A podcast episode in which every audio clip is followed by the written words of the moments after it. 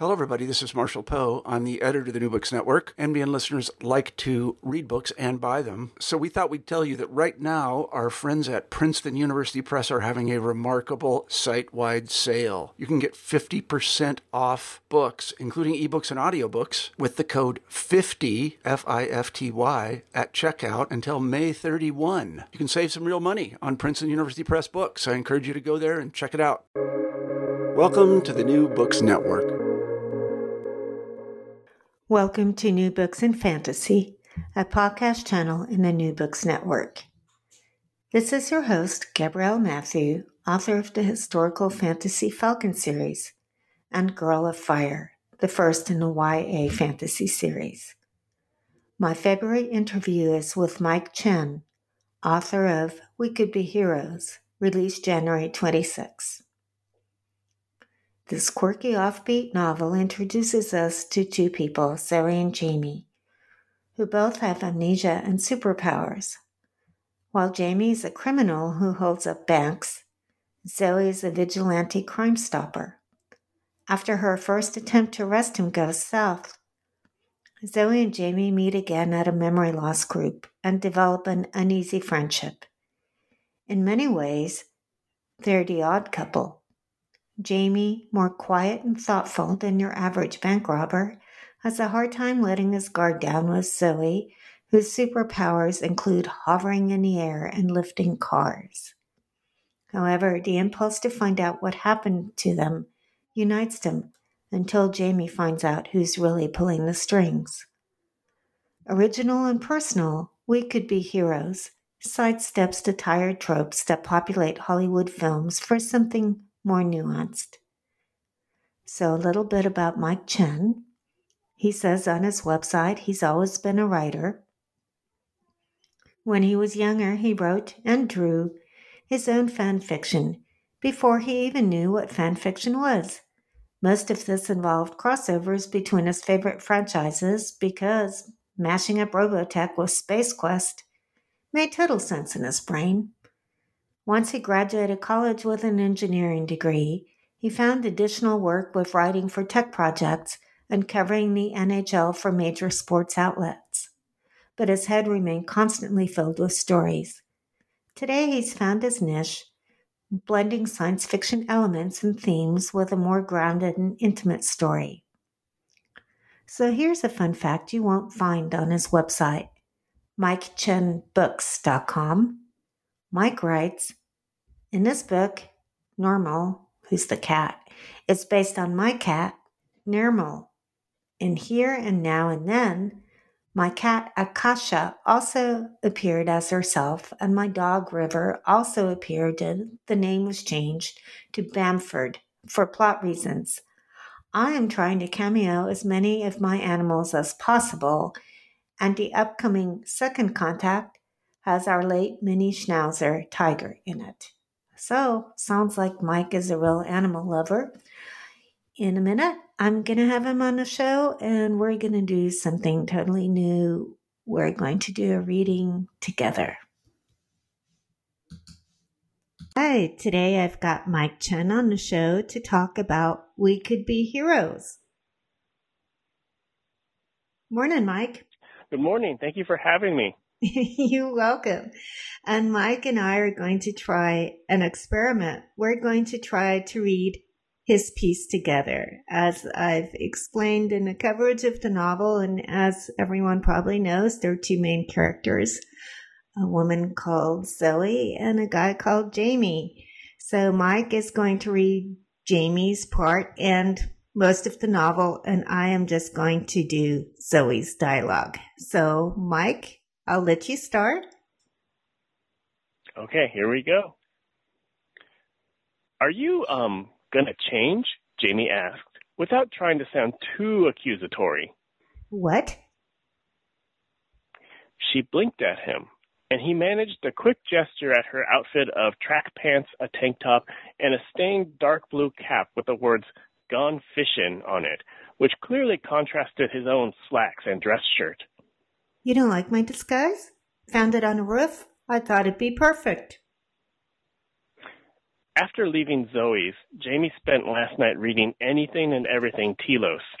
The facility seemed like an expensive therapy center. Addiction, depression, anxiety, midlife crisis, or post-divorce soul searching. Under the so-called Telos principle, all of those things were driven by an underlying root cause they deemed the catastrophic emotional self. They even had scholarship programs and tiered payments for people with severe issues and no support, and happy patients left all sorts of testimonials for them. Oh, it's it's a cool hat, he said with a forceful nod. I just thought we were, you know, going to pretend we were inquiring about a tour. That simplified things to the short, short version. In reality, Jamie had texted an entire phased approach after thinking about it during his ride home last night. It involved them pretending to be a couple on the brink of divorce, and they viewed Telos as a way to both heal their relationship and understand their own damage better, but they needed to tour the facility to determine if it was better to visit as individuals or as a couple. That then created a set of options where, if the opportunity presented itself, either could break off into an individual tour to explore further, take notes, then examine potential areas to exploit for further reconnaissance should it feel necessary. Zoe had replied with, okay, see you there, which Jamie took as complete agreement. But perhaps not. We really should look the part, he said, gesturing to himself. Did you bring a change of clothes? Wait, what tour? What are you talking about? I Jamie bit down on his lower lip, and he almost dove into Zoe's mind to see if she remembered texting her reply. I sent a plan last night. Right, meet here. But to, like, pretend to tour the place so we can assess the situation, find clues, detective stuff to go with your detective board, you know? Zoe's lips per- pursed as a gust of wind tossed her hair back. She turned to face the facility then she looked back at Jamie. Is that what that was? Sorry, I was brushing my teeth when you texted. I'm a little tired, so I, I didn't really read it.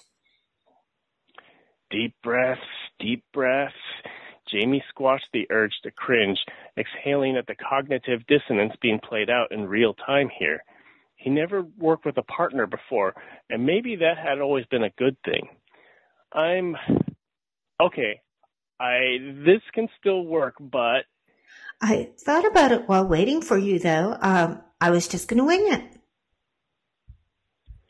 The tour offered a reasonable way to get inside. It was much better than Zoe's non-plan. Look, I know we haven't been on friendly terms for too long, but I just have to say it. Winging it is a terrible plan. You sure you don't want to take? Nah, it'll be fine. Find a way in, Jamie. I'm going to scout. Find a way in. Okay, well, Jamie pulled out his phone and suppressed the urge to sigh. Just stay in touch. He looked again at the okay, see you there from last night. In the midst of absolutely poor plans for spycraft, there was at least a lovely absurdity that the mind robber and the throwing star were texting. So that kind of describes the chaos that goes on in the novel sometimes. We're going to start talking about Joe, uh, Jamie and Zoe now. Um, one unique thing about your novel, Mike, is that the heroes and the antagonists confound expectations. The heroes, in many respects, live quite an ordinary and quiet life. There's nothing even as exciting as being a newspaper reporter or science whiz by day, much less something like masquerading as a rich and irresponsible playboy a la Batman's alter ego. Jamie saves all his money from bank robberies for the day he can flee to the Caribbean and lie on a beach reading novels. Zoe delivers food, though very quickly since she, she has special powers. What was the intention of presenting the characters like that? Uh, I think one of the big differences with this book that, that I really want to present is I, I really wanted to ground um, the superhero and the supervillain in reality. Like you think about, you know, even if you have the ability to, you know, run fast or whatever, you have to have a job. You know, you want to have to or a mortgage and you know eat and deal with the logistics of life, you know, because we miss that a lot in superhero media because it's so focused on the fantastical, but not everyone has the resources of Bruce Wayne. you know, mm-hmm. that, just, that just doesn't happen. so it also, I, I, I wanted to have the reader ask themselves what they might do in such a situation. I, I really wanted to take existing comic book and superhero tropes, which I, you know I, I clearly love. This this whole book really is a love letter to all the things that I, I grew up reading and I still read and I really love watching. But I wanted to turn them on their side, which is the I think the novel gives the ability to do that in a different format than um, you know comic books or TV shows. It's very rare, I think, that people are all good or all bad. Um, and so this lets you get in their heads in a way that you don't really get to in other mediums. Um, so you can see like where is that gray area with these 2 mm-hmm. They're more relatable, more human, more people we can identify with. Actually, mm-hmm. yeah. I identify more with Jamie, even though I'm a dog lover, not a cat lover. But Jamie loves cats, and he loves coffee and reading and Zoe prefers cheap horror flicks, and she's allergic to cats. They don't really have much yeah. in common. All they have in common is the memory loss and those very rather limited superpowers. Yet, Jamie pretty much takes to Zoe, I'd say almost right away, even though he's a very careful kind of person. And it's certainly not a romantic relationship uh, what do you think appeals to him about her? I think they both have a bit of a yin and yang fulfillment in there. So Jamie is very methodical and he's quite fearful. Um, Zoe is impulsive and quite fearless. So there's a bit of an opposites attract uh, type of thing in there. But I, you know, I think we, as people, we get that a lot in our relationships and our friendships. Um, and sometimes it's really great and fulfilling. You know, sometimes you find something in in in a friend that um, represents something that you can't personally do, but you wish you kind of had.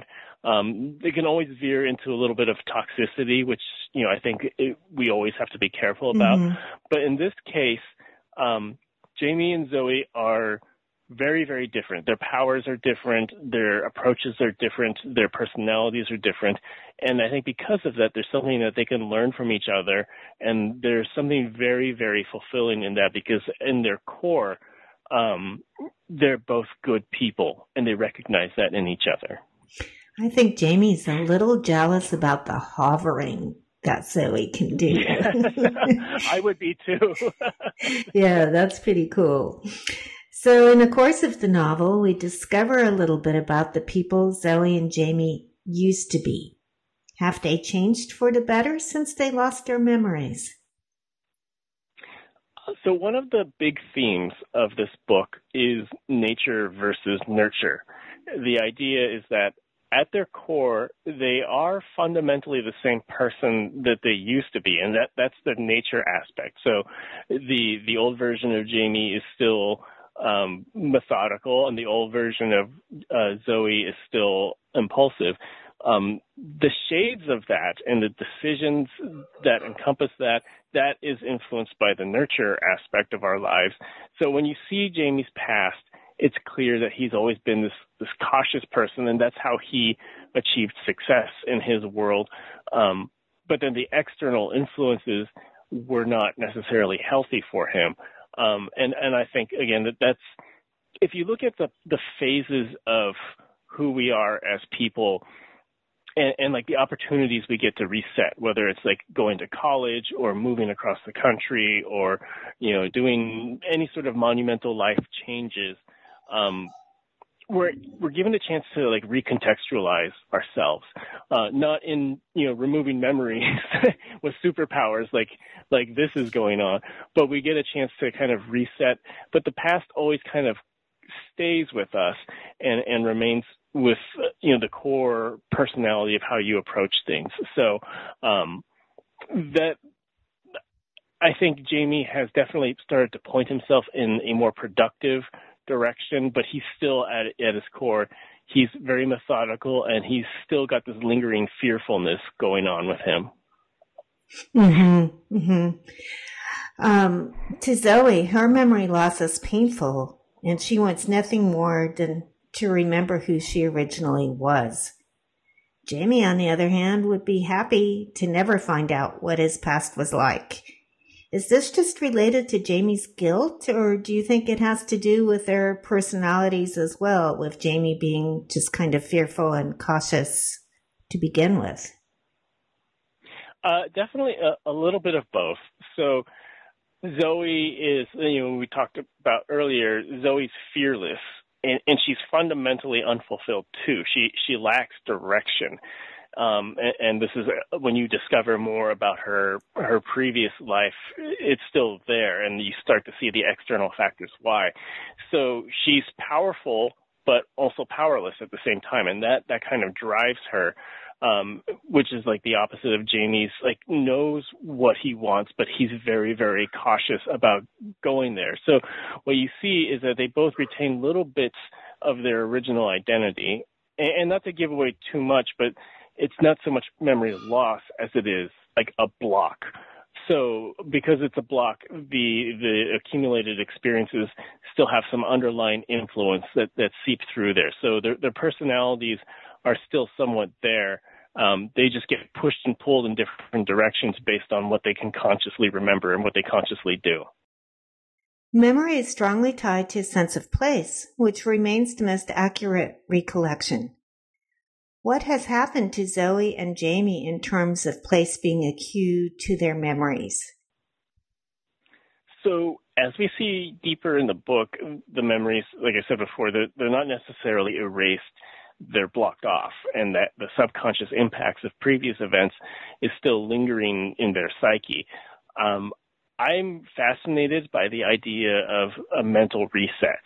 Um, I've explored this in my other books as well. And, and I think personally, you know, what I talked about earlier, where like if you, you know, when you have a child or when you go to college or when you move across the country, um, I think it's really fascinating to see how people take their you know emotional baggage with them where they go and they how they do or don't use those life changing events as an opportunity to kind of reset and reclaim their lives so in this case there is a reset but the damage of the past has left some scars and that's very much that's very common with people who we tend to have associations with key items when it comes to traumatic events.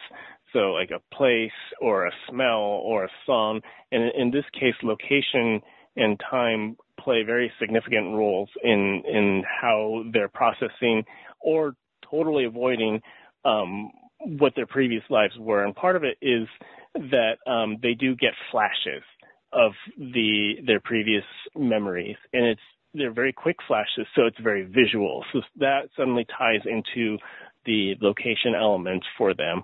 Um, so they they're still chasing you know their past. Um, that's kind of like the big mission in in the um as the book really gets going into like the main story and and the you know the conspiracies underneath it. Um but it's tied to like just being able to get small senses of who they used to be. And, and you know in our normal lives like we might get that out of a um you know we smell something and that that food reminds us of a certain time or place but they don't have quite the access to their memories of that. So for them it's very much visual and well, I guess I was specifically thinking about the one thing that they both have in common is they wake up in apartments that apparently belong to them where there is a lease signed in their name but those apartments lack any kind of personalized trigger. And uh, that's how they've been set up. Right. Yes. It's it, it's um, from a practical perspective, the the the villain who sets those up for for them, it's a very simple way to mm-hmm. create a, a clean slate. Um, and, and, you know, you, you see a little bit more why there's the, the purpose for that. Um, but also from, um, metaphorically from like a, the book's theme, it's, um, you know, again, how, what do we do when we reset ourselves and we approach things with a theoretical blank slate? And the, the truth is like, we never have a, a blank slate. You know, we always carry things with, so we can move into an empty apartment. We can fly across the country.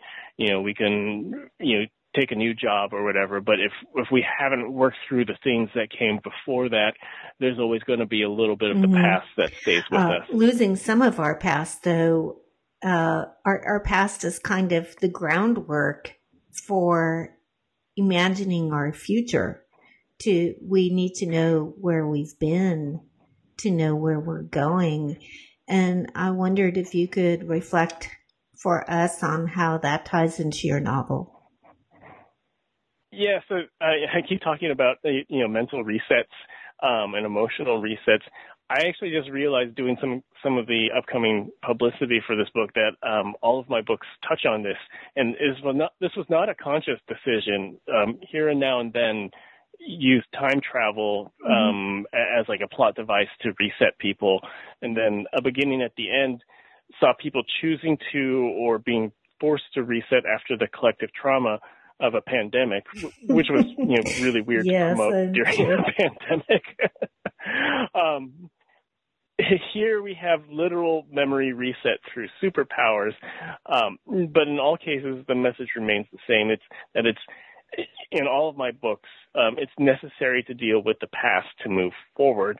Um, I mean, this is like textbook psychology, and I think so many of us um, we tend to fail at this, and, and I think it's been really good that you know a, a lot of our culture has normalized like therapy and really trying to dig through our past over the past you know 10 20 years um, because we are very very good at running away from it or trying to sweep it under the rug. I mean even now in in america um, post election we're talking mm-hmm. politically about unity um, and you have you have people trying to overlook the accountability aspect. And, and like sweeping under the rug just like never never works you either wind up getting into the same destructive cycle or you wind up taking out your feelings in, in another direction. You know, healing, it takes time and processing. So otherwise you're just always going to be like mentally and emotionally trapped. So um, the past is important, but it's really about like what do you do with it in order mm-hmm. to move forward in a healthy way. Well, um, another aspect of your novel uh, every hero needs a villain. So tell us a little about your villain or villainess. Does he or she have a altruistic goal or is that person just plain evil? So I knew I wanted the story to be about a superhero and a supervillain who become friends.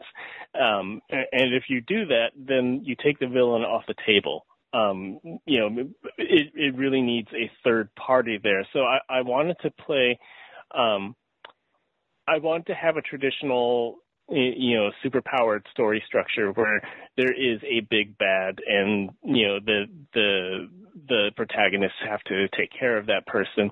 Um, because this whole story is riffing mm-hmm. off of comic book and superhero tropes, just, you know, like I said earlier, it's kind of t- turning them on their side.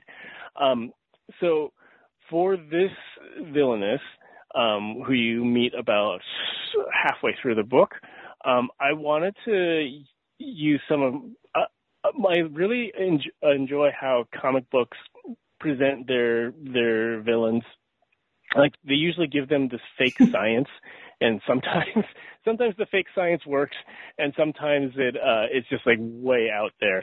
Um, I, I really appreciate how X Men really tries to like it's plausible science, even though it's completely fantastical. Um, so there's a purpose to this. The story itself is too grounded for the villain to just be like a cackling maniacal person. Um, which I that's which is why I thought it was funny to make like in the first chapter, Jamie very consciously makes the whole cackling mm-hmm. villain thing like part of his shtick. Um, you know, so that's a little nod to you know comic book tropes, but also to differentiate that like this is very much grounded in reality. No one actually acts like that, you know. So Jamie is doing that purely to to put to make his own job easier. Um, so I wanted someone for the the main villain, I wanted her to have a really logical purpose, so you can understand why she goes this far, and then ask if the ends justify the means. Because I think, in a way, if you look at what what her goal is and the sacrifices she demands to accomplish it, um, like just from a big picture, like you know, better world versus smaller sacrifice calculation, her goals, you could logically argue that her, her goals mm-hmm. are worth what she's doing. And, and so that sort of like moral, that moral gray area, um, I think that's the most interesting way to play, to play villains. Um, and especially in a world this grounded, like despite the superpowers, mm-hmm. it is very, yeah. very grounded. So uh, you've continued to write, and uh, 2020 has been a challenging year for you as well as for many other people. Uh, you've indicated it's been more difficult to write. So tell us a little bit about your life and the adjustments you've made to continue to be productive during this time. I have been productive somehow. Um, my, I, I mean, I think like all of all of the parents out there, like our biggest life shifts is um, having to deal with virtual school. Um, and I imagine it's quite different if you have like someone in high school who can kind of be autonomous and, and on their own and they have a different set of problems to deal with. Um, for us, like we have virtual kindergarten and we have no child care. So, um, at the end of the day, we are just spent. Um, like my daughter goes to bed like around eight and then my wife and I are like, maybe we'll stay up and watch an episode of Star mm-hmm. Trek, and then like we're just collapse at the end. Um, I, I find writing, um, even when I force myself to take breaks, I go back to writing after a short while because I find it very um, emotionally recharging. Like that's even though it, it can be, um, you know, even though it takes brain power, I feel like that creativity is very fueling in a way. So um, it's very healthy for me to do that, but I don't always have the physical energy to to do it. I there my writer friends who are parents, we've kind of formed our own little support group to try to get through this because it's like it's a very unique challenge to be on deadline or have to promote something, but also have your your day job overlap with your parenting life. So um, one of the things that I've tried to do differently, and I started doing this about six months ago, is I start writing in th- 15 to 30 minute sprints because that like, you know, four hour block of like very concentrated effort, like that's not there anymore. It just doesn't exist. So, um, I try to get up early, write for like 30 to 45 minutes and then, you know, begin with my day. And then if there's a break sometime in there, like if my daughter watches a show or something like that, I put on like noise canceling headphones and I sprint for 20 to 30 minutes.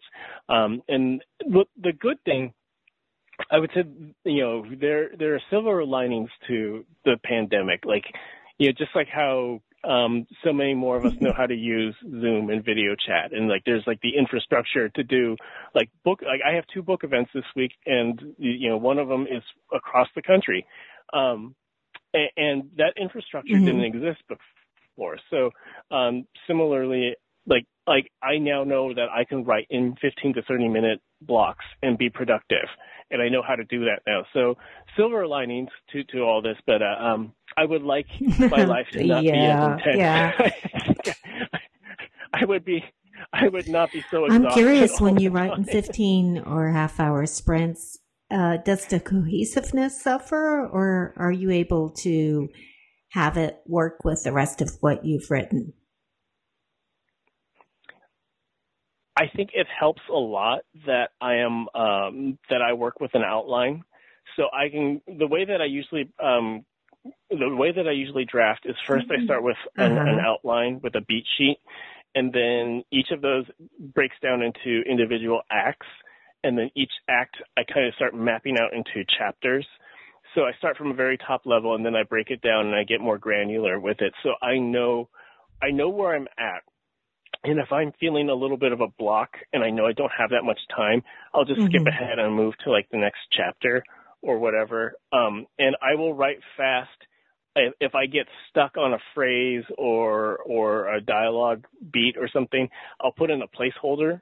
So if it's like you know she cries here or like he is upset here you know just like in big capital letters and then i'll come back to it and that way i can always keep moving forward um and then you know try to hit try to move the story as as far along as possible um in that short block of time and then i know like i can go back and recover it later so the the drafts the mm-hmm. first drafts are extra messy uh, this time around but but um but then I know where to go to to go back with it. So I, I'm in the process of uh, of drafting book five. So we could be heroes is book three, um, and I'm I'm about a quarter of the way through my first draft of book five, and it is really messy and ugly right now. Well, tell us a little bit uh, before we uh, stop the show and let you get back to work. Tell us a little bit about this book five that you're working on, if you're ready to share anything.